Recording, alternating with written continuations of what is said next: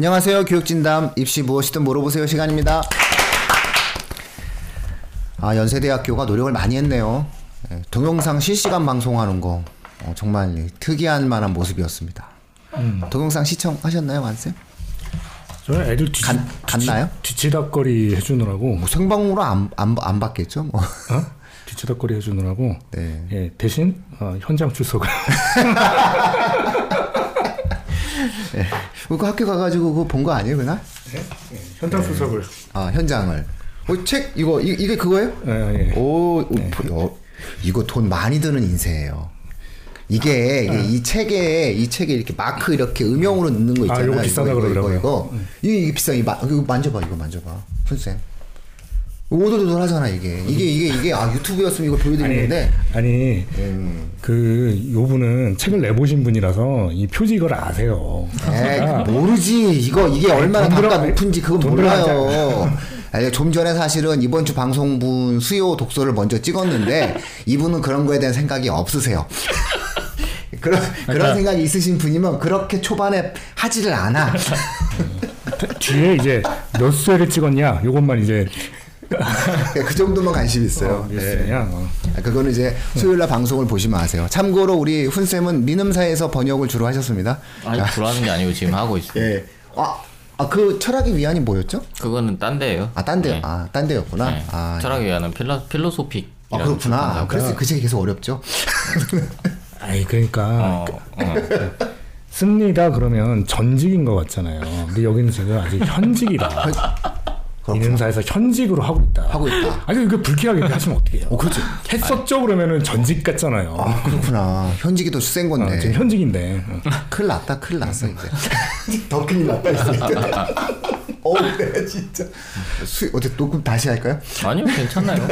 나 오늘 가다가 막 그러는 거 아니야? 뭐 좀 얘기 좀 하죠. 뭐 이렇게 막. 아, 아니, 아니. 요즘 다시 한번, 쪼드상 상관없어요. 다시 한번 올게. 예. 자꾸 제가 이렇게 얘기하시는 것은 수요 독서 시간을 꼭 들어보십시오. 예. 현직, 예, 민음사 번역을 하고 계신 분이, 예, 민음사 번역한 책에 대해서 하셨습니다. 아, 이거, 아주 이거 음영, 이거, 아, 멋있어요. 오, 내가 좋아하는 색감이에요. 음, 빨간색 다음으로 좋아하는 색입니다. 아, 네.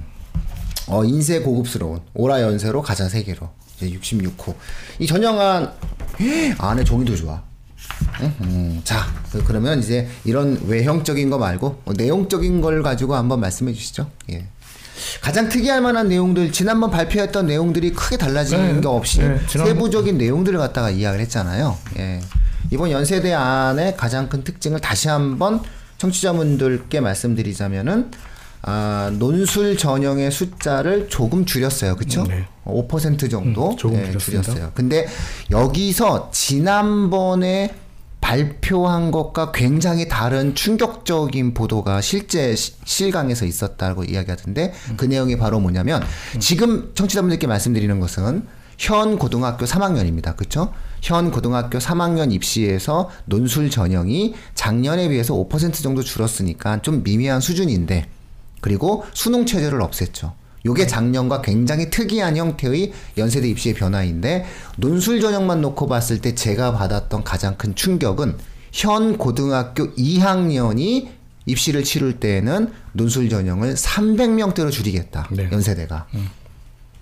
이런 어떠한 보도를 했어요. 그래서 저희가 예상했던 대로 정시 인원을 늘리라고 하면 대학은 논술을 줄여서 그 일부를 정시로 보내고 나머지를 학종으로 보낼 거다. 라고 이야기를 했는데 저희 예상대로 어쨌든 연세대는 똑같이 맞춰주고 있어요. 네. 그리고 학종 인원을 좀 늘리고 네, 그렇죠. 학종도 역시 수능 체제를 없애고. 그 다음에 정시를 약간 늘리고 의대는 정시 인원을 좀 줄이고 네. 그리고 의대에서는 수능뿐만 아니라 인성 면접을 참고로 만들어내고 정시에서 그렇죠. 예, 정시에서 그 다음에 논술 전형에서는 역시 연, 연대 의대는 논술로 이제 갈 수가 없죠. 예, 논술 전형 자체에서 아, 학생을 뽑지 않겠다. 이런 형태의 내용을 가지고 이제 구체적으로 이런 것들을 어떻게 실현시켜 나가는지에 대한 이야기들을 연세대학교가 많이 진행을 해줬던 것 같아요. 예, 전체적인 상황과 내용들 뭐 이런 부분들 특이 사항들 이런 부분들에 대해서 아마 완 쌤이 한번 좀 개략적으로 한번 말씀을 좀 해주시죠. 네. 예. 여기 앞에 브로셔 나눠준 브로셔 위주로 한번 아 좋죠. 예. 아니, 실감인데 이거 인쇄도 실감, 인쇄도 인쇄도 좋은데 인쇄도 했으니까, 좋은데 이렇게 예. 보면은. 고대는 안 갔다 오신 거죠?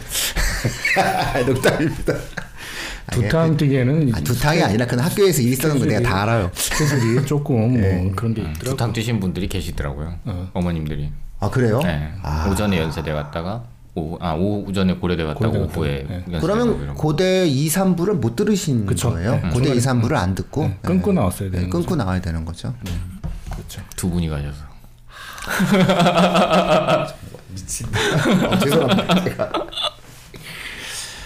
자 이제 청취자분들 궁금해하시는 거 말씀해 예, 주시죠. 아까 말씀드린 대로 주요사항 이제 보시면은 그 수능, 수능 최저 학력을 폐지한 거 이제 그게 이제 큰 변화이고요. 그 다음에 그 정시를 늘렸는데 전년 대비 125명을 늘렸어요. 근데 그렇다고 해서 수시나 이런 것들이 줄은 거나 그대로인 게 아니고 학종 역시 120명을 늘렸다는 겁니다. 그다음에 연대가 그래도 저기 주요 대학 중에서 이렇게 좀 다른 희한한 전형들을 많이 가지고 있었죠. 특기자라든가 논술이 있었는데 특기자 논술 공통으로 다 인원을 줄였어요. 그리고 그 인원들을 그 수시랑 학종에다가 이제 넘겼죠. 그 다음에 아까 말씀하신 대로 논술이 이제 그 앞으로 계속 줄 것 같습니다. 그 다음에 그 학종에서도 약간 변화가 있었는데 뭐였냐면은 학종이 실질적으로 여기서 보면은 면, 면접형이랑 활동 노수형 둘로 나눠져 있었어요. 근데 이제 변경 사항은 예전에는 이제 면접형에서 1단계에서 학생부 교과 50%, 서류 50% 해서 1단계를 뽑았는데 교과 비중이 낮아졌어요. 교과 비중이 낮아져서 40%, 그다음에 서류 60으로 해서 1차 뽑는 거. 이런 것들이 아마 좀 주요 변화인 것 같습니다. 그 다음에 그 안내 책자에는 나오진 않았는데 이제 그 설명회에서는 이제 논술에서 대신에 이제 변별력 때문에 뭐 인문사회에서 영어 지문도 제시될 수도 있다. 뭐 이런 식의 얘기들을 했던 것들이 좀 특이 사항인 것 같습니다. 네, 일단 전형적인 부분을 말씀드리자면은 아, 연세대 전형의 가장 큰 특징 중에 국제 전형이라는 것을 만들었어요. 그렇죠. 예, 이 국제 전형이라는 것을 만들었는데 이게 연세대가 그 제가 이제 가끔씩 해외 대학 그 해외 거주 그러니까 해외 대학 컨설팅 했을 때 보면 그리고 해외 거주 고등학교 학생들이 있잖아요. 근데 이 학생들을 사실은 그 연대가 잘 뽑아줬거든요. 네. 그래서 아예 연세대학교는 해외 거주 고등학교에서 국내로 터나는 학생들에 대한 전형을 만든 거예요. 이게 국제 전형이에요. 그렇죠. 러니까 국제 전형은 국내 고등학교 학생들에겐 해당 사항이 없다고 그냥 시원하게 이해하시면 돼요. 그러니까 예를 들어서 어 우리 애가 외고인데 국제 전형 가도 되나요? 못 간다는 거죠. 안 되죠. 그러니까 국제 전형 자체는 이미 자격 조건이 해외 그러니까 그걸 언더우드로 착각하시면 안 돼요. 음. 네, 그래서 기본적으로 그것은 국제 전형 자체라고 하는 것은 전형 속에서 이미 100명 정도죠. 150명 정도의 이 전형은 무조건 해외 고등학교 출신자들만 가능하다. 그래서 주로 뭐 유럽이나 북미 그다음에 뭐 뭐 예를 들어서 뭐 상해 American School 아니면 뭐 뭐 뉴욕에 있는 뭐 고등학교 영국의 뭐 와튼 스쿨 이런 데서 한국 학생들이 있는데 그 중에서 아, 해외 대학을 가지 않고 국내로 대학을 오고 싶어하는 학생들이 있거든요. 그 학생들에게 해당 사항이 있는 전형이 국제 전형이다. 이렇게 일단은 예, 청취자분들께 말씀을 드릴 수 있을 것 같고요.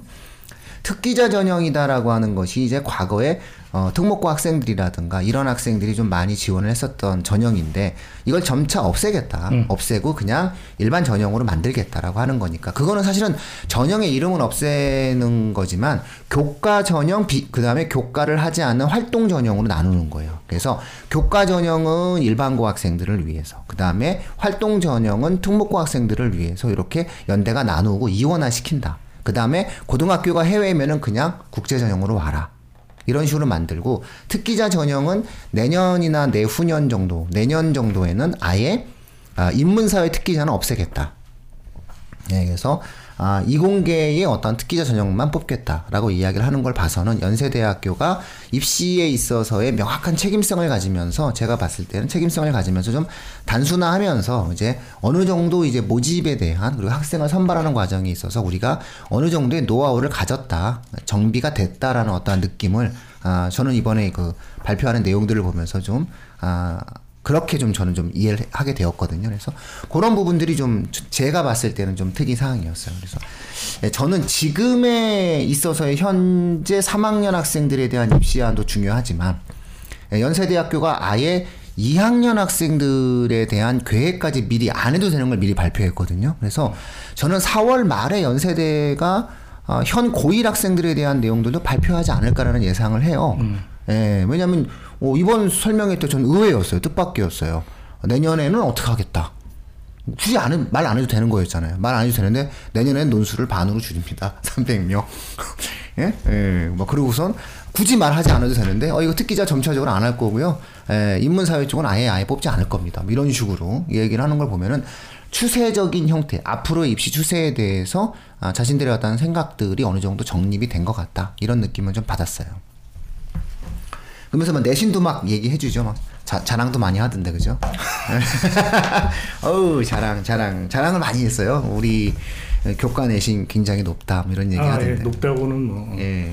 교과 전형으로 오는 학생들의 경우에는 교과 내신 성적이 높, 높다 뭐 이렇게 이야기를 했었죠. 예, 그렇죠. 면접형도 그렇고 근데 활동 우수형도 사실은 그 제시한 자료를 보면 상당히 높은 편이에요. 그렇죠. 네. 면접형은 그러니까 전체 평균 합격자 평균으로 보면은 1.5 정도 음. 나와 있다. 그다음에 표준 편차가 0.5. 그러니까 거의 1점대 학생들 위주로 뭐 뽑혔다는 얘기인 것 같아요. 그렇죠. 그렇죠. 예, 네. 음. 그러니까 그 전형은 특목고로 오지 마라 이런 얘기예요 결론적으로. 예. 거의 서울대로 치면은 지역 균형 선발 느낌으로 우린 그걸 운영을 한다. 그러니 너희는 다른 전형 활동 우수자 전형으로 가라. 활동을 좀 많이 하기 위해서 간 거 아니냐라고 해가지고 맞춰놓은 것 같더라고요. 그 다음에 또 새로운 고민이 그 앞서 그 완쌤이 얘기했듯이 논술 전형이죠. 그렇죠. 논술. 논술 전형에서 가장 특이한 사안이 뭐 영어 제 시문 뭐 어쩐 얘기도 나왔는데 저는 사실 제 경험적으로 놓고 봤을 때 논술에서 영어 제 시문 나와가지고 그것 때문에 애들이 독해가 안 돼가지고 논술을 못 쓰는 경우는 극히 드물어요. 그런 애들은 원래 연대 논술을 쓰면 또 안 되죠. 왜냐하면 논술 제시문의 수준이 생각 외로 어렵지가 않아요. 어려운 논술의 영어 제시문을 넣을 수가 없어요. 예, 그러다 보니까 사실상 영어 제시문이 나온다고 해가지고 그렇게 어렵다라는 느낌은 안 드는데 제가 오히려 주목한 건 뭐냐면은 글자 수를 드리겠다는 지금 이야기가 있거든요. 요거는 연대가 구체적인 안을 발표하는 순간 논술의 대비 자체가 달라져야 돼요. 그래서 지금 1600자 요 정도 서- 선인데 과연 연대가 논술을 2000자 이상으로 늘릴 거냐? 만약에 2000자 이상으로 늘리면 변별력이 있어요. 예, 그러니까 어, 연대 논술의 인문 논술이 변별력을 가질 수 있냐 없냐는 사실상 글자 수로 아마 판단을 해보는 게 좋을 듯해요. 네, 근데 지금 어저께 발표하고 있던 내용으로 봤을 때는 120분에 두 문제 내외라고 했을 때 1000자냐 1200자냐 이것까지는 얘기를 했고 근데 고민 중이라고 예, 고민 시간도 얘기를 하면서 거죠. 시간도 아직 고민이고 아직 결정이 나지 않았다라고 얘기를 하면서 무효 논술을 5월 24일 날부터 25월 30일까지 네. 무효 논술을 하면서 결정하겠다고 얘기했는데 저 논술 얘기할 때 이분이 약간 그 입학처장 얘기할 때 이분이 약간 어, 논술에 대한 굉장한 자부심을 갖고 있구나라는 생각이 잠깐 들었거든요. 그러니까 뭐냐면 이 양반이 아, 이 양반이라고 하면 참 죄송합니다. 양반이죠. 아. 상놈인가? 아, 이 대감 사람이 이럴 수 없잖아. 대감 대감님이잖아. 대감님. 일단 100대 1 예상하고 있다고 얘기를 했잖아요. 아, 그러니까 내가 우리가 100대 1 예상한 대로. 100대 1 예상하고 네, 있다고 100대1. 얘기를 했는데 다만 이제 여기서 얘기를 이게 지금 수능 전으로 넘어갔잖아요. 논술이. 네. 수능 전인데 100대 1 예상하는 거면 생각보다 되게 많이 예상하고 있는 거거든요. 근데 논술 진짜 잘하는 학생만 뽑겠다. 그렇죠. 어. 그렇죠. 그러니까 뭐 다른 얘기 없고, 그러니까 우리가 우리 보통 얘기할 때 뭐 논술이라는 걸 생각을 할 때 채점을 할 때 뭐 어느 정도 선을 정해놓고 혹시 교과로 뽑지 않을까라고 생각을 했는데 이, 이분 얘기, 발표하는 내용으로 봤을 때는 논술 진짜 잘하는 학생만 뽑겠다. 그렇기 때문에 내년부터 논술 전형을 줄이는 것도 논술 진짜 잘하는 애들만 뽑겠다는 의도다. 300명이면 논술을 정말 잘하는 애들만 그거 뽑히죠. 말씀하시면서 최저를 없앤 이유가 네. 논술은 별론데 네, 수능이 별로- 괜찮은 애들 뽑히는 걸 방지하기 예, 위해서 그렇죠. 예, 네. 어, 설명은 약간 네, 그- 설명이 그런 식으로 나오더라고요. 그러면서 그럼에도 불구하고 최저를 없앴다고 해 없애는 경우에도 최저 70% 정도는 맞춰놨고 맞춰갖고 오더라라는 얘기도 있었거든요. 그러니까 사실상 연대에서는 최저를 별 신경 안 쓰는 게 논술도 그렇고 학종도 그렇고 이미 그거 갖고도 최저 연, 저기 수능 최저까지 고려하지 않아도 충분히 훌륭한 학생들을 선발할 수 있다라는 자신감의 표현도 있었던 것 같아요. 수능에 대한 기대를 음. 거둔 것 같더라고요. 예, 수능 자체에 대해서 이제 더 이상 우리는 거기에 크게 연연해야 하지 않겠다. 그리고 수능으로 뽑는 전형이 정시가 있으니 그 부분들에 대한 니즈는 없다라는 요즘 그걸. 확실하게 갈라놓는 예. 네, 그래서 이제 사실은 저는 처음에 이거 논술 얘기 들을 때는 약간 느낌이 어땠냐면 저희가 그때 얘기할 때 변별력을 얼마나 줄지 좀 예상하기 힘들 수도 있고 이제 교과에 대한 거를 고려하지 않을까 했는데 사실 설명회 때 들었을 때 느낌은 야, 변별력을 좀 제대로 주려고 그러나 하는 인상이 조금 어, 그러니까 들었어요. 변별력을 그뭐 어떤 쿼 커리 이렇게 뭐 뭐라고 해 전국의 스펙트럼을 논술- 만들 필요가 없는 거야. 전국의 논술 선생들에 대한 립 서비스예요. 그, 그러니까 아니 그게 아니고 이분 얘기는 이제 논술 학원에서 일부. 준비해서 소용없다. 어. 왜냐면 그런다 A 플러스 수 A 제로 A 플러스 수준까지의 논, 글을 써야 올 수 있기 때문에 그렇게 할 수 없다라고만 저희가 지난번 방송했잖아요. 아니 100대 1이면 논술을 논술을 얼마나 잘 써야 되겠어. 1%의 답안을 써야 되는데 내년에 그리고 그거를 300명 선으로 줄이게 되면은 이거는 연대 논술은 정말 아, 거의 그 3, 3월 1일 날 동국대학교에서 만에 100일장이 있어요. 만에 100일장이 있는데 전국에서 한 3,000명 오거든요. 글 좀 잘 쓴다는 학생들이. 그 중에 장원을 하면은, 에, 나름 그 동국대 입시에 유리해요. 거의 그 수준이죠. 그 수준, 이제. 연세대 논술이라는 진짜 거 자체가. 그러니까 예. 이게 스펙트럼을 넓게 잡을 이유가 없, 그 채점의 스펙트럼이 넓어질 이유가 없는 게 그냥 잘하는 애들만 뽑아버리면 되거든. 심지어- 읽다가 넘겨도 되는 거지. 심지어, 심지어 자연계는 과학도 안 하겠다고 얘기하는 거잖아요. 딱 수학으로만 하겠다라고 얘기를 하는데. 그러니까 이제 예. 뭐 어떻게 될지 모르겠는데 사실 들었을 때 느낌은 저는 개인적으로 이거는 뭐 논술이긴 한데 사실은 거의 대학별 본고사 보려고 하는 식의 그런 거일 수도 있지 않을까 하는 생각도 들기는 했어요. 그래서 싹 의대는 뺀 거예요. 그래도 의대 그런 식으로 따지면 의대를 그렇지. 넣어야지. 그러니까 예, 의대는- 의대를 싹 빼잖아. 예, 그런 거 보면은 뭐 그러니까 여기서 논술은 사실 제가 생각할 때는 이게 자연계열을 겨냥한 게 아닌 느낌인데 이런 것도 있었고 예, 자연계열 겨냥 왜냐면 자연계열 겨냥했다면은 과학을 봐야 되는데 그렇죠. 과학을 거의 빼면서 수학으로만 본다라고 얘기하는 것은 자연 계열은 수리 논술로 충분히 변별력을 확보할 수 있다. 이런 어떤 느낌이 있었던 것 같고요. 문제는 인문사회 쪽은 인문사회 쪽에서 정말 연세대학교가 원하는 학생을 논술로 뽑겠다라고 이야기한다면 저는 사실 이렇게 얘기해요. 정치인들을 저는 그걸 보면서 정치인들이 떠올랐어요. 우리나라 정치인들이 떠올라요. 그러니까 저희가 이렇게 제 아는 사람 중에서 국회의원님 이런 사람들 다 떠올라요. 그리고 말을 얼마나 번들 죄송합니다. 말을 얼마나 번들하게 합니까? 그리고 얼마나 립 서비스를 잘합니까? 음, 말로는 뭐 그냥 뭐 다 돼. 그쵸?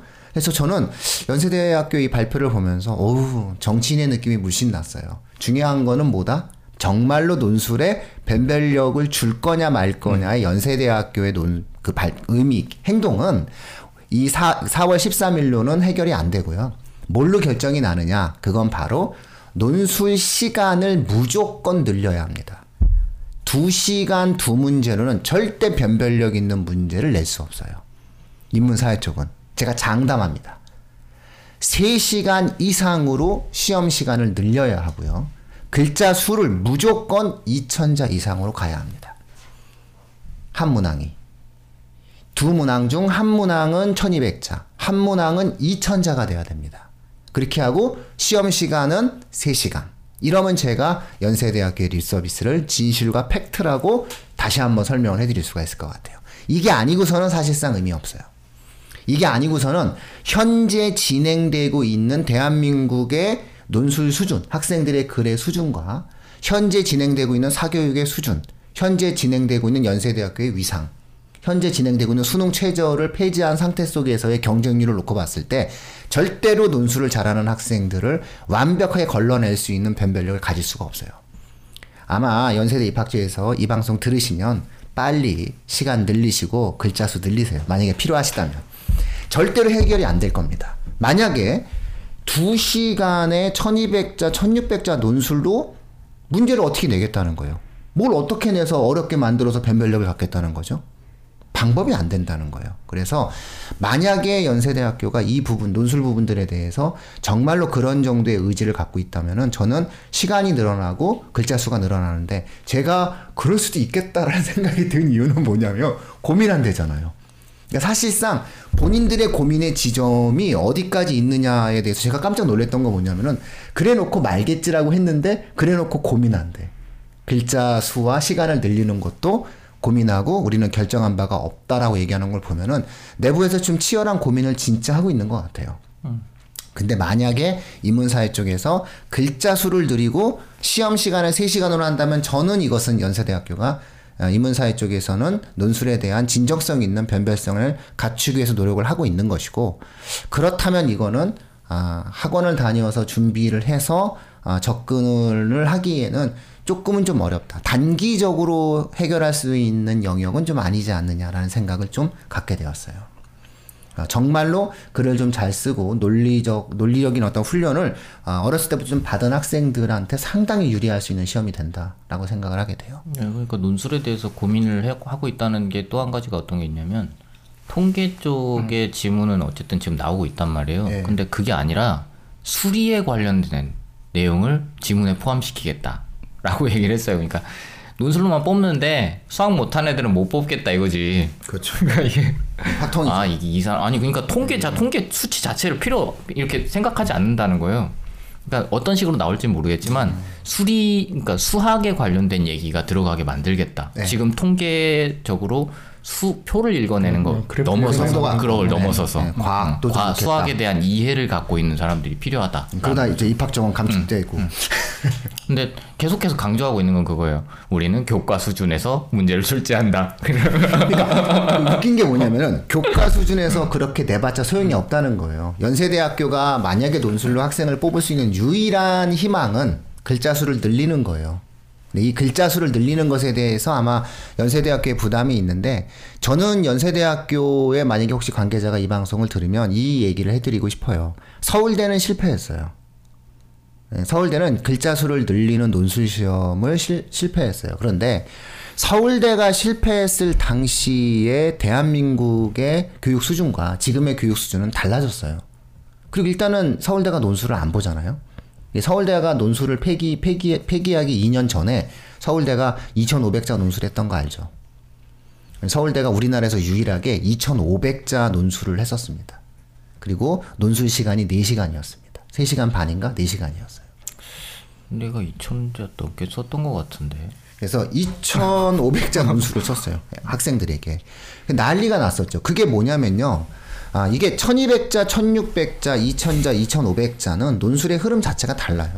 그래서 프랑스의 바칼로레아를 서울대학교가 구현했다라고 해가지고 한때 난리가 났었는데, 근데 그때 2000년대 초반이죠. 서울대학교가 논술을 그 해 하다가 실패했어요.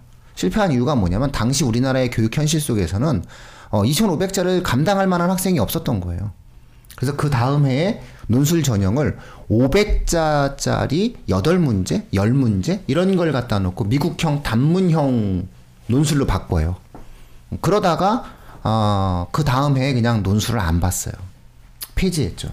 그래서 결국은 서울대학교는 면접으로 돌아갔어요. 그 이후에 아 논술로는 우수 학생을 선발하기가 좀 어렵지 않느냐라는 거고 그래서 그 이후에 사실상 우리나라 논술 시험은 연대와 고대가 주도적으로 아, 그 명맥을 이어가다가 고대가 작년에 논술을 폐지한 거잖아요. 그러니까 결국 어, 연세대학교의 자부심은 논술은 우리만이 유지를 하고 있다. 지금까지 유지를 해왔다라는 어떤 주장을 펼치고 싶으신 거고 사실상 역사적인 맥락 속에서 본다면 그 말씀은 맞으세요. 다만 논술 전형에서 아, 연대가 원하는 그런 형식의 아, 변별성을 갖추기 위해서라면 그거는 지문의 어려움과 지문의 다양성보다는 시- 글자 수와 시간을 늘려서 학생의 논리와 로직의 단계를 높이는 수밖에 없거든요. 그러니까 이것을 과연 선택하느냐 안 하느냐가 굉장한 어떠한 의미가 있을 것 같고 만약에 연세대학교의 논술 전형은 워낙 사회적 파급력이 큰 소재이기 때문에 예, 연대가 이 부분을 결정을 하면 저희가 결정하는 대로 또 어, 그런 부분들에 대해서 어, 추가적으로 방송을 통해서 다시 한번 또 설명을 해드릴 수 있는 그런 시간을 갖도록 하겠습니다. 아, 일단 요 논술 너무 논술만 얘기해가지고 예, 이런 얘기를 좀 예, 마무리 짓는 걸로 하고요. 아, 전체적인 어떤 그날의 분위기는 어땠나요? 만쌤 그날 그 체육관 분위기. 졸린 분위기. 네, 별 분위기는 없었던 거고. 이게 보신 분들 아시겠지만 이거 앞에다가 원주 캠퍼스를 넣어놨어요. 당연히 그래요. 앞에다가. 뒤에다 놓으면은 예, 저- 아 죄송합니다. 원주 캠퍼스를 넣어놨는데 사람들 반응이 약간 오 뭐지 이게 아닌데 이렇게 느낌을 갖고 있었던 것 같아요. 그러다가 이제 중간으로 넘어가면서 사실상 이 연대 발표 약간 아 얘들 좀 꼼수인데 이런 느낌이 드는 게 제일 중요한 내용들은 다 뒤에 들어가 있어요. 그러니까 입학사정관이 나와서 얘기를 할 때 그 내용에 중요한 내용 다 들어가 있고 중간에 앞엔 앞에다 원주캠 얘기 넣고 그다음에 그다음에 두 번째 전체적인 기조, RC 캠퍼스 막 이런 거 얘기하면서 학교 홍보하고 어, 학교 홍보하고 어, 그리고 사실은 송도 지금 애들 1년 가 있잖아요. 어, 힘들어해요. 그거 그거 강조하고 그거 지금 계속 어필하는 어, 게 송도에 가는 게 왜 중요한가라는 걸 앞부분에서 뭐 되게, 중요해. 되게 어필하더라고. 그, 그, 컴, 그, 그 캠퍼스 그거 어떻게 할 거야? 그 원래 제3 캠퍼스 지으려다가 그거 못 지은 거잖아요. 그거. 그러니까 엄청 어필해요. 그 레지던스 레지, residential college college. 어 이래갖고 그걸 함으로써 막 학사 경고도 줄고 막그 학생들 성적도 올라가고 또 네, 네. 아, 막 학생들이 막 공부 역량도 늘어나고 막 이런 얘기를 엄청 강조하더라고. 그래서 그렇죠, 그렇죠. 예. 처음에 신촌 상권 죽고 처음에 그 얘기를 들으면, 들으면서 어떤 생각을 했냐면 어 뭔가 신촌 학생들이. 활동을 되게 중요하게 생각하는 건가? 라고 생각해서 제가 거기 가신 분한테 음. 음. 혹시 그런 거 입학사정관 이제 1대1 면담 하잖아요. 물어봐 달라고 얘기를 했거든요. 혹시 그 RC 캠퍼스 말씀하신 게 학생들을 나중에 선발할 때도 그런 RC 캠퍼스 얘기를 할 때 뭐라고 강조를 했냐면 학생들이 부대끼면서 자기들끼리 경- 뭔가 능력이 향상된다 이런 얘기를 하시길래 그러면 나중에 신입생들을 뽑을 때도 학생들끼리 고등학교 때 어떤 부대꼈던 경험들이 혹시 중요해지는 거냐라고 물어봐 달라고 했더니 그건 아니라고 아 그냥 송도에 땅을 샀어. 그리고 그 땅이 되게 개발이 잘 될 거라고 생각을 했고 그리고 여기에 뭐 해외 대학들 좀 들어올 거라고 생각을 했는데 결론적으로 안 들어왔잖아요. 그럼 그거 어떻게 할 거야? 그 땅 건물. 거기에 에, 새로운 형태의 캠퍼스와 더불어서 새로운 형태의 비전을 제시해 줘야 되겠죠. 아마 계속적으로 학생들은 송도에 가야 할 거예요. 예, 계속 할 거야. 레지던셜 칼리지를 그렇게 강조하고 막 송도 캠퍼스 그 반대 시위했던 게 엊그제 불편하니까. 그러니까 그런 식으로 따지면 1, 1, 1 학년 때 그런 식으로 활동하게 되면 선후배들 사이의 교류는 어떡하라고? 아니 뭐 예, 일단 그래서 그거는 그럼 뭐 그거는 강조를 굉장히 많이 하시고 정치인들의 네, 마- 뒤에. 들어가 있더라고. 근데 한 가지 이제 특이할 만한 지점이 면접형에서 음. 또 기사를 하나 봤는데 면접형의 등급이 작년보다 떨어졌더라고요. 네, 전체 그래. 등급이 네, 등급이 네, 좀 맞아요. 떨어졌더라고요. 그거를 놓고 이제 어떤 데서 분석하기로는 음. 자사고나 외고 쪽의 지원자들을 더 많이 뽑아준 것이 아니냐 아. 그렇게 음. 평가를 하고도 있더라고요. 근데 저는 사실 그것도 고- 물론 고려를 해야 되고 연대에서 평가하는 지표 자체가 비교과 쪽의 지표가 생각보다 많이 늘어나지 많아요. 않았을까 많아요. 하는 네. 생각도 좀 들어서 그거는 조금 더 지켜봐야 될 것 같다는 네, 생각도 그러니까 이제 사실은 이제 면접형이 원래 이제 평가할 때는 이제 교과 전형 위주인 예. 거라고 얘기를 하는데 그럼에도 불구하고 사실은 작년에도 50대 50 이었을 때도 그 비교과에 대한 비중이 좀 상당했어요. 거기서 변별력이 좀 상당히 좀 있던 그러니까 우리 전체적인 또 연대 기조가 약간 좀 그런 게 있는데 이번에는 또 이제 교과가 40이다가 이제 나머지 서류가 60으로 예, 늘어났잖아요. 그렇죠. 네. 그래서 아마 뭐 제가 볼 때는 오히려 이제 더 음. 어, 뭐 비교과나 서류나 이런 식의 좀 중요적인 중심을 좀 옮겨가려고 하는 게 아닌가 하는 생각도 좀 보이긴 했어요. 근데 약간 그 고려대랑 고려대 나중에 말씀하시겠지만 고려대랑 비교했을 때 약간 생 이렇게 웃겼던 게 뭐냐면 연대는 그 이렇게 등급 평균을 그냥 내줬어요. 그러니까 전체 등급 학과마다 등급 평균을 내줬는데 고대는 상위 70%만 냈습니다. 근데 근데 근데 나죠. 상위 맞아요. 70% 냈는데 아니 비슷해. 상위 70%만 냈는데 비슷해. 그러니까 약간 고대가 조금 높아요. 높은 건 사실인데 상위 70%는 무슨 얘기냐면 자사고 빠졌다는 얘기예요. 그러니까. 자사고 이 외고 애들의 등급이 빠졌다는 얘기야. 네. 그러면 한 3등급, 4등급 아. 때 애들의 등급이 빠지기 때문에 그러니까 이를테면 한 12명 뽑는데 한 3등급, 4등급 때가 빠지면 1점대 초반대로 확 올라간단 말이에요. 네. 그거를 보니까 아 등급이 굉장히 높구나 이렇게 생각이 들 수 있게 오해하게 만들어 놨더라고. 고대는 다음 주 방송을 통해서 고대도 이번에 근데 최종 입시안은 발표는 안 했어요. 고대는 그렇죠? 어떤 항목적인 형태의 안은 발표하지 않았는데 아마 유의미한 입시 정보를 갖다가 제시를 하셨더라고요. 고대도 그래서 고대가 네. 그러니까 발표 주요 발표 내용 안에서는 연대보다 훨씬 더 알차게 발표를 했다고 그러더라고요. 예, 디테일한 이제 점수대, 평균 점수대 이런 거를 발표를 해서 그거는 다음 주에 저희가 아예 분석 적인 형태의 방송을 해드려야 될 것 같아요. 그래서 원래는 연대하고 괜찮다 동, 동일성 있다라면 뭐 연고대 같이 하면 좋은데 아마 헷갈리실 거예요. 왜냐면 그리고 입시안이 어느 정도 이제 많이 달라졌어요. 네, 완전히 달라요. 네, 그렇기 때문에 오늘은 연대로 만족하시는 게 좋지 않을까 싶습니다.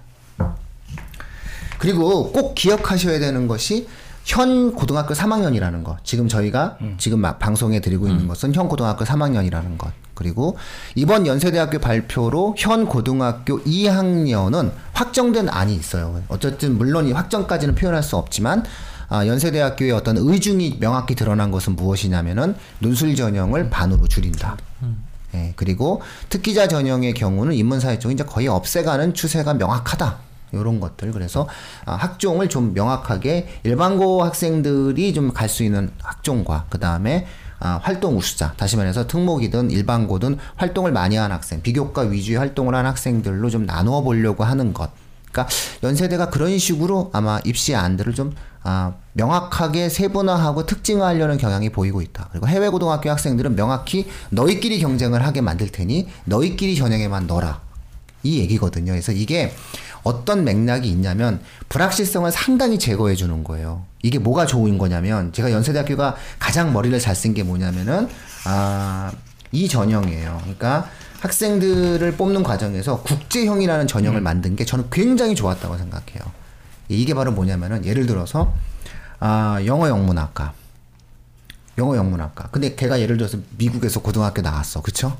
그럼 이 아이가 영어 영문학과를 원서를 쓴단 말이에요. 그러면 미국에서 고등학교 나온 애가 예를 들어서 막 우리가 막 흔히 이제 수시를 만약에 우리가 쓴다라고 이야기를 했을 때 예, 예컨대 만약에 그런 식의 어떠한 전형을 쓴다라고 했을 때 만약에 그 학생이 국내 고등학교 출신 학생들과 경쟁을 한다라고 하는 것들 자체가 예, 의미 있게 좀 다가오기가 예, 어렵겠죠. 그래서 아, 그런 형태 언더우드라든가 이런 어떤 부분이 있기 때문에 국제 전형 같은 경우에는 확실하게 전형 자체를 국제형이라고 얘기해가지고 해외 고등학교 출신에게만 한정을 지었다는 것. 그래서 국내 고등학교 학생들하고의 경쟁을 애초에 아, 차단했다라고 하는 것은 해외 고등학교 학생들에게 지원의 기회를 준 것과 동시에 국내 고등학교 학생들에게도 뭔가 아, 양자에 대한 어떤 견해 그 충돌을 음, 막기 위한 어떤 부분들이 있다라고 우리가 볼 수가 있겠죠. 아, 그러니까 없죠. 지금 네. 국제형이 없죠. 예, 당연히 국제형이 없죠. 그러니까 아, 그 전에는 그러니까 그 전에는 예를 들어서 이제 그러니까 당연히 국제형은 안 뽑잖아요. 그러니까 예를 들어서 영어 영문학과에 지금 국제형은 당연히 안 뽑죠. 당연히 학생부 종합 전형이랑 면접형을 뽑는데 이게 만약에 예를 들어서 국제형 전형을 갖다가 학생들에게 뽑는다. 라고 이야기를 한다라고 이야기했을 때 이렇게 쭉 나와가지고 언더우드 쪽 인문 사회 쪽에다가 집어넣잖아요. 그러니까 예, 해외 고등학교 거주한 애들은 여기만 넣어라라고 딱 못을 박은 거잖아요. 니들 다른 데 넣지 말고 아, 예를 들어 언더 해외 고등학교 학생들은요 언더우드도 넣고 해당 학과에 direct 넣은 케이스도 있어요. 전에는. 근데 이제 이 부분들을 갖다가 아예 연세대학교가 막았다고 보시면 되는 거예요. 그리고 오히려 해외 고등학교 아이들은 전부 다 언더우드 대학의 언더우드 국제 대학의 원서를 쓰고 그 정도는 우리가 수용을 해주겠다. 라고 좀 이야기를 한 부분이 있기 때문에 그런 맥락에서는 국내 고등학교 학생들과의 어떠한 충돌적인 부분들을 상당히 완화시켜서 아, 오히려 불확실성을 좀 많이 제거해 준 듯한 느낌이 났어요. 그러니까 이게 약간 국내 외고생들에 대한 배려? 배려 있어요. 이거 그런 분명히 배려 있는 있을 거예요. 것 같다는 느낌이 있는 게 왜냐면 특기자 전형은 어쨌든 어느 정도 아직 남아 어문 어문학 쪽으로 어문학. 어, 어문학 쪽으로 특기자 전형을 남겨놓고 아니 제가 넣었다니까요. 제가 넣었어요. 해외 고등학교 해외에서 그 해외에서 해외에서 걔가 미국에서 고등학교를 나왔어요. 미국에 고등학교 나왔는데 그 미국에서 고등학교 선생님이 뭐라고 얘기했냐면은 야 너는 정말로 한국 아시아 계통의 아이지만은 정말 그 영어에 대해서 탁월한 언어적 감각을 갖고 있고 언어 자체에 대해서 넌 좀 괜찮게 생각하는 괜찮은 능력을 갖고 있는 아이로구나 이렇게 학생부의 뭐 추천서라든가 이런 부분들이 제시가 됐단 말이에요. 예. 그 학생들이 실질적 그 학생이 실질적으로 학종으로 언더우드랑 예를 들어서 아 영문인가 이쪽 어떤 계통을 넣었단 말이죠. 근데 그 학생이 떨어지기가 쉽지가 않아요. 만약에 그런 식의 어떤 과정을 만든다면. 그러니까 아예 이것을 나눠준 건 정말 잘한 것 같아요. 그런 애들은 모두 다 모아서 국제 전형으로 가라라고 얘기하면은 오히려 이제 연대 그 언더우드 우리가 흔히 특목고 학생들이 많이 갔었던 연대 언더우드 같은 경우에 있어서는 아, 해당 학과에 대한 어떠한 내용들로 이렇게 많이 전환이 돼야 되겠죠. 그래서 그 부분에 대한 어떤 능력치들을 많이 기르는 형태의 활동들을 좀 해줄 필요가 있다라고 볼 수 있겠죠. 또 어떤 맥락이 또 보이시나요? 애들은 또 어땠어요? 학생들도 온 적 있어요? 완쌤? 어디요? 그 체육 체육관에? 거기다 학부모죠. 거기는 학생들이 안 오죠. 고3 대상이기 때문에 어, 거기 오면 그 학생은 큰일 나죠. 큰일 나지. 아니, 그러니까. 올때 그 학교에 갈 생각이 없는 거지. 어, 난 연대 소풍 가고 싶어. 이래서 온 거 아니야. 오는 애들 있다니까요. 그래. 학부모와 가- 학원 관계자. 그렇죠. 어, 학원 관계자인데 뭐 이게 여기서 이제 캠퍼스 얘기하는 게 좀 적절하진 않은 것 같은데 약간 설명회 때도 이제 음. 언제 캠퍼스 먼저 나와서 예. 뜻뜻했다 그러잖아요. 네. 근데 여기 설명회 가시는 분들이 아무래도 대부분 이제 음. 신촌 그렇죠. 신촌 쪽 생각하시는. 그럼 이제 끝나면 이제 앞에 그 뭐야 본관 앞에서 그왜 입학 사정관들이 음. 예, 해주잖아요. 상담해주죠. 상담을 해주잖아요. 부스가 있는데 그또 한산 하더라고요 거기. 아, 또 한산해요? 아니 아니 아니 아니. 캠퍼스 두 개로 돼 있었는데 아. 아. 앞은 한산하고 뒤는 이제 막 그러니까 약간 원주 캠퍼스 발표하실 때, 아, 저 그것도 좀 이상했어요. 원주 캠퍼스 그 발표하시는 분하고 그다음에 서울 캠퍼스 발표하시는 분하고 너무 quality 차이가 나는 거야. 이게 발표자의 어떤 역량이. 그러니까 처음에 원주 캠퍼스 발표하시는 분이 너무 떨어. 약간 이렇게 발표를 많이 안 해보신 느낌이야. 그래서 약간은 좀 애매했는데 어쨌든 막나 처음에 막 원주 캠퍼스의 그 사계절 사진 막 보여주고 근데 부모님들 반응은 그 사진 봐서 뭐 하겠다고 그 사진 보고 앉아있냐고 지금. 물론 아니 뭐 원주 캠퍼스가 나쁘다는 얘기가 아니라 그러니까 관심도 자체가 원주 캠퍼스에 대한 관심도로 거기를 참여하시는 분들보다는 서울 캠퍼스에 참여하시는 분들 관심도가 높다 보니까 약간 초반의 인상이 이 별로 좋지 않아서 후반까지 쭉 이어졌던 느낌이 좀 있어요. 음. 그래서 그 중간 중간에 이제 왜 그러니까 이 서울 캠퍼스의 입학 처장님 말씀 굉장히 잘하시더라고요. 말씀 굉장히 잘하심에도 불구하고 유머 코드도 꽤 있었던 것 같은데 생각보다 그렇게 많이 터지지 않는 느낌. 음. 앞에서 저 해놔서 어, 어, 역시 첫 인상이 어, 그러니까. 지루한 거죠, 그래서. 그래서 저는 사실은 볼 때는 어쨌든 논술이 제일 크게 와닿았고 그 다음에 세게 얘기하셨죠. 특기자 전형의 경우도 어문학 쪽으로 보통은 어, 얘기를 하시는 게 눈에 보여요. 그러니까 사회과학 쪽은 아예 폐지를 해버리고 그냥 인문학 쪽은 어문 계열 전동 전공으로만 특기자를 뽑겠다, 뽑겠다. 이렇게 말씀을 하셨으니까 그러면서 강조하는 게 계속 뭐냐면 어, 특기자 전형은 베이스는 기본적으로 학종이다. 이걸 계속 강조하고 있어요. 그러니까 맞아요. 모든 있는. 모든 방식으로 계속해서 뭐 국제형을 뽑든 국제 인재를 뽑든 어문학 인재를 뽑든 간에 모든 것의 베이스는 학종으로 가고 있다라는 거를 계속 강조를 하더라고요. 여러 가지 좀 잘하면서 어학을 좀 특별히 잘하는 애가 왔으면 좋겠다 이런 뜻인 거죠. 음, 그러니까 그냥 한 군데 특화돼 있는 어떤 학생들이 아니라 계속 뭔가 부족한 것들이 없이 막 채워져 있는 학생들을 원한다는 느낌이 있는 건데, 어, 사실 저는 그 내용을 계속 들으면서 그런 생각도 좀 들었어요. 그냥 학종으로 다 뽑지? 그러기에는 그러기에는 음. 이제 어문 계열 같은 경우는 어, 해당 외국어를 잘하는 특목고 학생들과 해당 지역에서 살다 온 학생들을 일정 수는 뽑고 싶다는 뜻인 거죠. 근데 그러기 위해서는 해외 고등학교 학생들과 좀 나눠 봐야 돼, 나눠 놔야 되니 해외 고등학교 애들은 딱 국 제형 전형으로만 선발을 해버리고 나머지는 정말로 국내 대학, 국내 고등학교 출신들로 채우겠다, 특기자 전형을 채우겠다, 뭐 이런 어떤 의지를 명확히 표현한 거죠. 그래서 그래서 노력을 많이 했던 것 음, 같은데요. 국제인재 전형 같은 경우에도 심층 면접의 경우는 한국어로 하고 그다음에 일반 면접만 영어로 이렇게 말씀을 하시더라고요. 그다음에 특기자 전형에서 그왜 과학인재 거기에 수학 문제 내겠다. 그리고 자연과학적인 심층적인 능력을 평가하겠다고 하면서 거기 뭐라고 써 있냐면 상급 학교 진학 허가자는 지원 불가다. 이렇게 하고 있어요. 그러니까 조기 졸업 못 한다는 거죠. 음, 조기 졸업자는 뽑지 않는다. 이게 이제 특기자 과학 특기자에 들어가 있었고요. 아무래도 특기자 전형에서 노리는 거는 그 공대겠죠. 공대, 이공계 이쪽을 좀 많이 좀 노리고 있는 것 같아요. 그래서 우리는 뭐 과고나 뭐 영재고 학생들 좋다 이렇게 얘기- 아예 그리고 그 뭐 미리 말씀드리자면 고대 같은 경우에는 어, 영재고 과고 학생들도 뭐 많이 붙었다 우리 학교 의대 뭐 이렇게 또 아주 노골적으로 얘기를 막 하더라고요. 예, 그쪽에서는 예, 그런 걸 놓고 봤을 때는 아, 이쪽은 이제 아무래도 과학의 특기성이 있는 학생들, 뭐 올림피아드 수상이라든가 이런 쪽 학생들을 좀 선호하는 듯한 그런 내용들을 좀 많이 비추고 있는 것 같아요. 근데 사실은 이공계는 어, 특정 분야만 잘한다라고 했을 때 뭐 그 학생들이 아주 효용성이 없는 건 아니잖아요. 인재상을 놓고 봤을 때. 예를 들어서 우리가 얘는 수학만 잘해. 그런 애가 하나 있는데 그 아이가 꼭 연대에 그런 애가 꼭 없어야 된다라고 생각할 필요는 없는 거잖아요. 근데 예를 들어서 얘는 중국어만 잘해. 나머지는 되게 못해. 이런 애는 좀 안 뽑고 싶다는 거죠. 예, 그런 건 안 뽑고 싶은데 예, 수학만 되게 잘해. 얘는 오 너무 천재야 천재. 얘는 어렸을 때부터 소문 났어라고 하는 애는 우리가 좀 한번 뽑아볼 수가 있다. 이런 뜻인 것 같아요.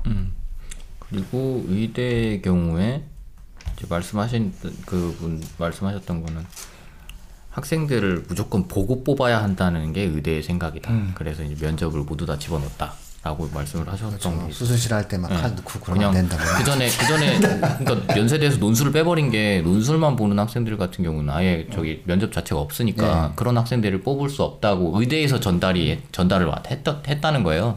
그래서 의대 쪽에서 인 그러니까 인성 면접을 반드시 해야 된다라고 그렇죠. 얘기를 했다고. 그래서 합불만 이제 판정을 음. 하는 걸로 그렇게 말씀을 하셨던 것 같고 저 하나 더 눈에 띄었던 게 어떤 게 있냐면 그 농어촌 전형 있잖아요. 네. 농어촌 이수자 전형이 세 명이 늘었 네 명? 네 명이 늘었어요. 네 명이 어떻게 늘었냐면 3년간 농어촌에 지- 있어도 뽑는다 이거예요. 그러니까 그 전에는 뭐였냐면 6년간 혹은 4년간 이것만 있었는데 3년만 농어촌 고등학교를 다니면 뽑는다 이거거든요. 네, 1학년 때부터 가라. 1학년 때부터 가라. 그러니까 무슨 얘기냐면 아니 그 전에는 중학교 때부터 있었어야 되는데 이제 고등학교 1학년 때부터 3학년 때까지 있으면 뽑는다는 거예요. 세 명을. 네. 사실상 저는 요것도 박 터질 거라고 봅니다. 이건 좀 불가능한 거예요. 이게 정원외예요. 정원외라 이게 무조건 뽑는 거라 이게 이게 또 되게 재미난 전. 제가 또 농어촌 좀 좀 했었잖아요. 예전에. 그래서 애들 많이 어, 보내줬는데 이게 약간 틈새로 아, 작용하지 않을까. 그런 짓 좀 그만해야 되는데 어쨌든 이거 재밌어요 이 점은. 네. 아니 근데 저는 사실 학부모님들이 전학산당 꽤 하시는 분들이 있거든요. 음. 맞아요. 불가능해 아까워. 아, 저는 있는데 요거는 아, 요거까지는 제가 아직 담이 좀 쫄아 이거 이거 이거 좀 어려워요. 지금 쫄보라서 저는 이거까지는 못 보낼 것 같아요. 그러니까 3년간을 투자해서 3명 안에 들어간다. 그리고 졸업식까지 본인 및 부모의 농어촌 거주 요건을 그렇죠. 충족해야 돼요. 이거 그러니까 공직 진출을 할 생각이 없으신 부모님들이 그러니까 가능하죠. 딱, 어. 그러니까 돈만 뭐 근데 이거는 근데 사실은 좀 이렇게 잘 그 늘리면 좋아요. 연대가 이런 거 많이 늘려서 지역 균형을 위해서 농어촌에 인재를 많이 좀 뽑아줬으면 좋겠어요. 저는 사실 농어촌보다 국제형이 사실은 굉장히 음.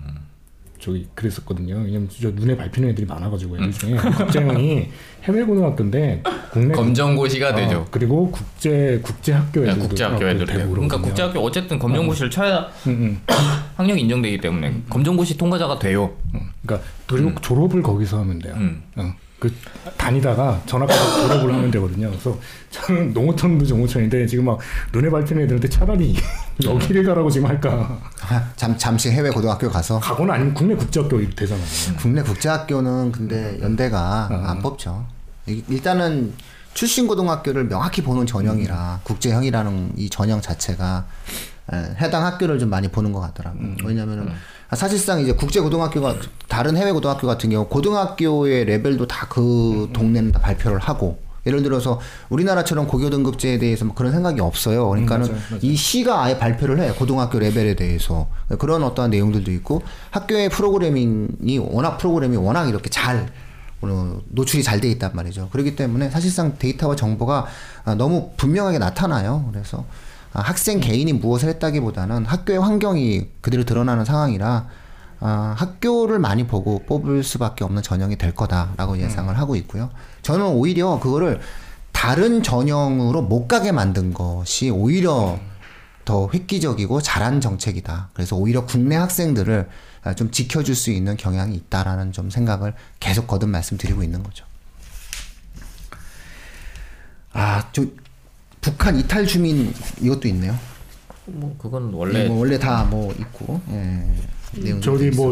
약간 이제 막판이니까 저기 음. 우스개 하나 저기 그 대학 가면 농활 이런 거 하고 그러잖아요. 예. 예, 가는데 가, 가셨었나요?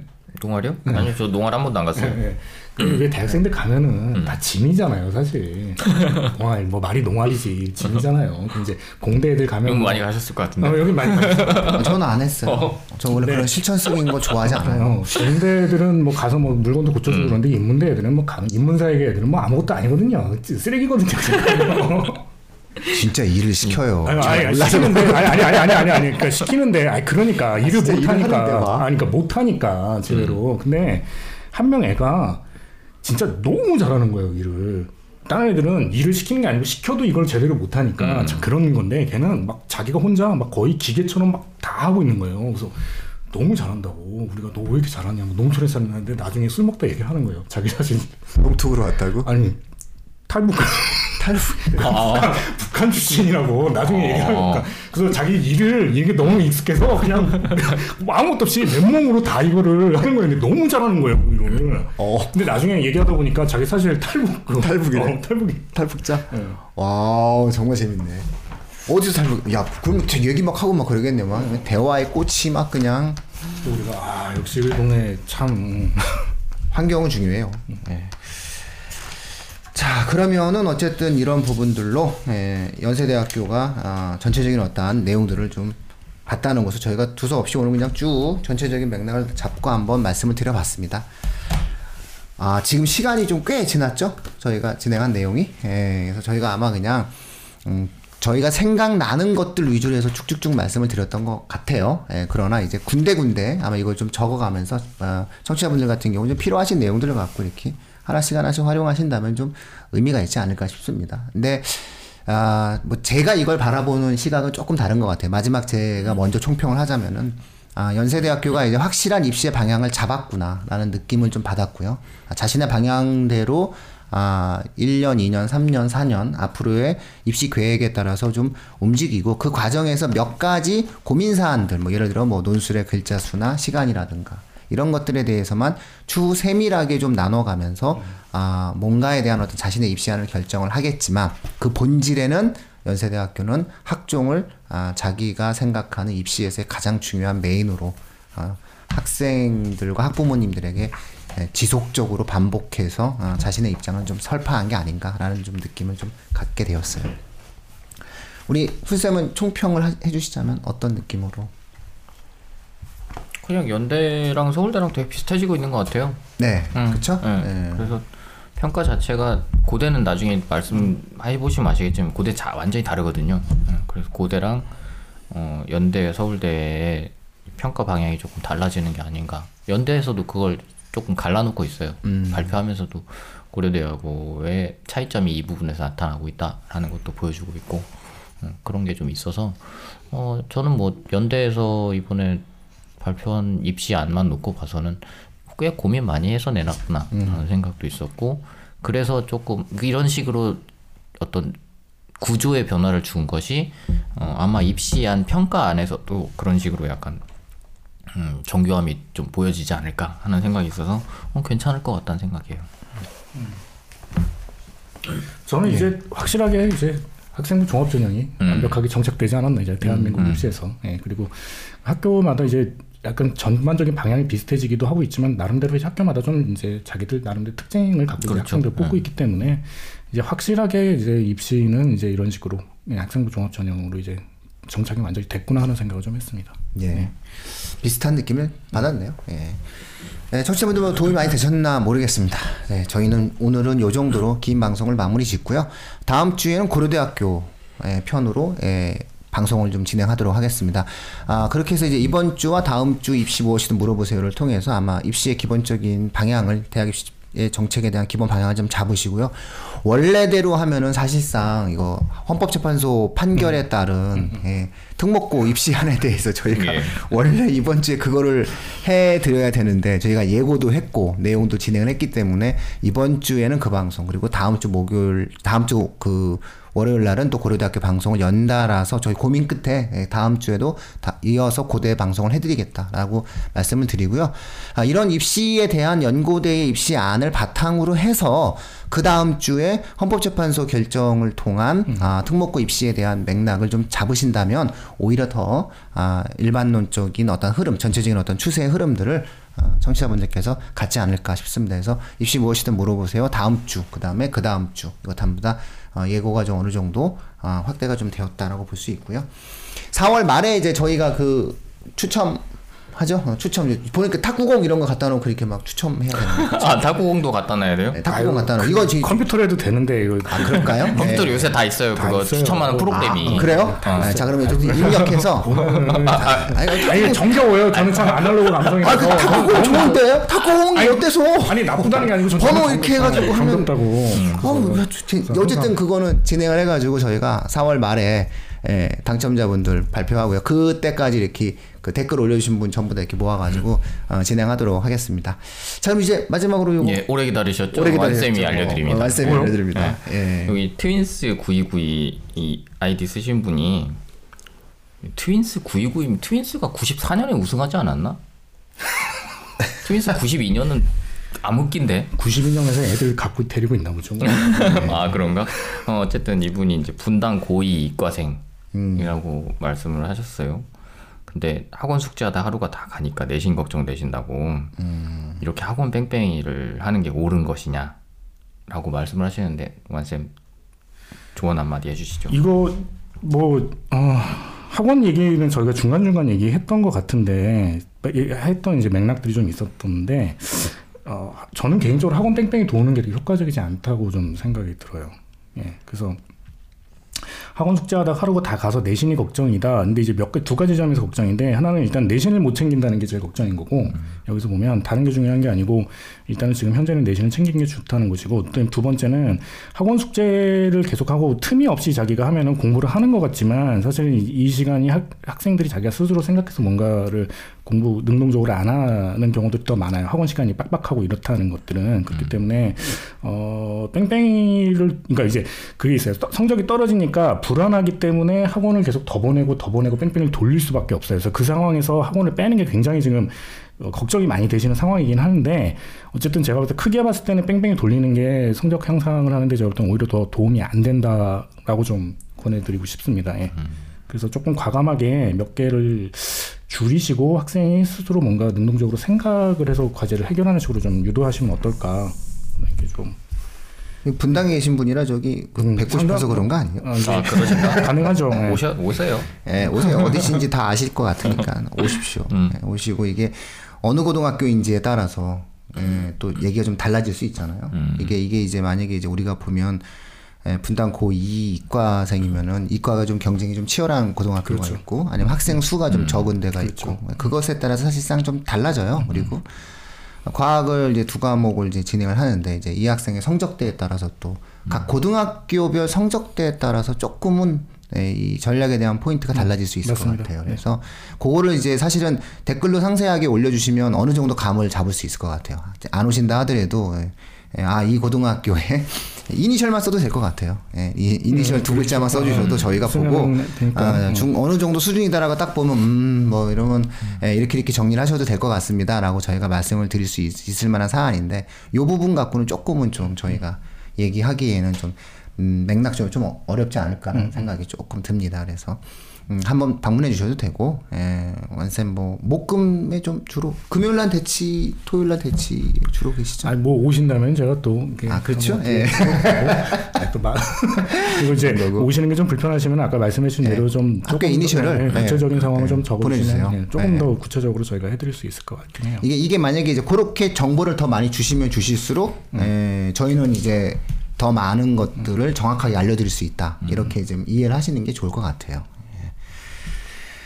예. 자 코너 속의 코너도 마치고 예, 코너 속의 코너 전주에서도 설명해 해달라고 이렇게 말씀하신 분도 계시고. 아, 전주는 예, 제가 사실은 아, 제가 이번에 다 결정했어요. 사실 열 군데를 정했거든요. 열 군데를 정해서 뭐 대전 대전까지는 확정을 했어요. 대전, 천안, 그 다음에 이제 뭐 동탄, 그 다음에 뭐 영통, 뭐 마포, 중계. 뭐 이렇게 다 됐거든요. 예, 뭐 대치 서초야 뭐 워낙 제가 하는 거고 분당도 제가 하는 거고 그런데 어 문제는 이제 그 아래 지방으로 내려가고 싶은데 명분이 없잖아요. 그래서 음. 이제 부산에서 한번 해보고 싶다. 내가 뭐 원래 나 돈 안 받으니 하게 해주면 안 되냐 그랬는데 전주는 저희 아무나 한. 한 분의 어. 고향이라는 명분으로 한번 될것 같아요. 전주에는 학원들이 없어요. 아니, 한 분의 고, 아유 거기도 학원이 없어. 학원이, 학원이 없으면 강당 빌려서 하면 또 많이 옵니다. 그건 진짜 곤란 큰일 날 일이에요. 네, 남이 남이 막 만들어 놓고 막 좀 좀 진행하고 그러면 이제 제가 가서 해주고 그러면은 제가 일단 뭐 이렇게 운전해서 가고 뭐 여행 삼아 가면 돼요. 여행 삼아 가면 되는데 예, 그런 그런 부분들이 있습니다.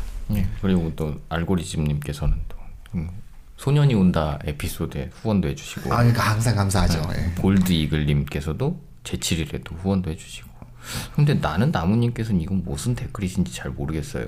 나는 나무님은 원래 댓글 많이 하시는 근데 분이에요. 뭔가를 기호처럼 달아놓으셨는데 뭔지 잘 모르겠어요. 음, 클림트 커피향님 아 아이디 마음에 듭니다. 어, 그렇죠. 예. 그리고 그 위에 작성자에 삭제됐던 댓글이 원래 뭐였냐면 특목고 이번에 네. 발표된 거 네. 그거 좀 알려달라고 하셨던 분인데 음. 어, 삭제를 하셨어요. 그 이거는 뭐 저희 저희가 어차피 또 다- 나중에 어, 음, 발표- 발표를 말씀을 드릴 거니까. 네네 알겠습니다. 예. 그리고 또 마지막으로 또 항상 저희 들어주셔서 감사하고요. 그럼- 좋아요와 구독 감사합니다. 아니 제가 요즘 한동안 그러니까 아니 내가 요즘에 뭐가 이렇게 빠진 것 같다 이렇게 생각을 하다 보니까 이거를 안 했어. 내가 보니까 항상. 어, 눌러주기가 아니라 하트 하트. 어, 하트와 구독. 왜 이렇게 웃기지 나는? 예, 우, 우, 웃으시라고 제가 하는 거예요. 아, 저 갑자기 막 되게 오늘, 오늘따라 왜 요즘 굉장히 피곤했는데 왜 피곤한지 모르겠어요. 근데 긴장이 풀려서 그런 건지 굉장히 아니면 출장을 너무 많이 다녀서 그래요. 막 설명회 이거 그 잡, 잡느냐고 운전을 많이 해서 그런 건지 목이 막 다 잠기고 그랬는데 아주 지금 마지막에 좋아요 그 하트 때문에 저도 즐거웠습니다. 그럼 더불어 저도 좋아요 하트 좀 눌러주세요. 아, 죄송합니다. 자, 오늘 입시 무엇이든 물어보세요 방송 여기서 마치도록 하죠. 괜찮겠죠? 예, 예. 마치도록 하겠습니다. 고맙습니다. 감사합니다.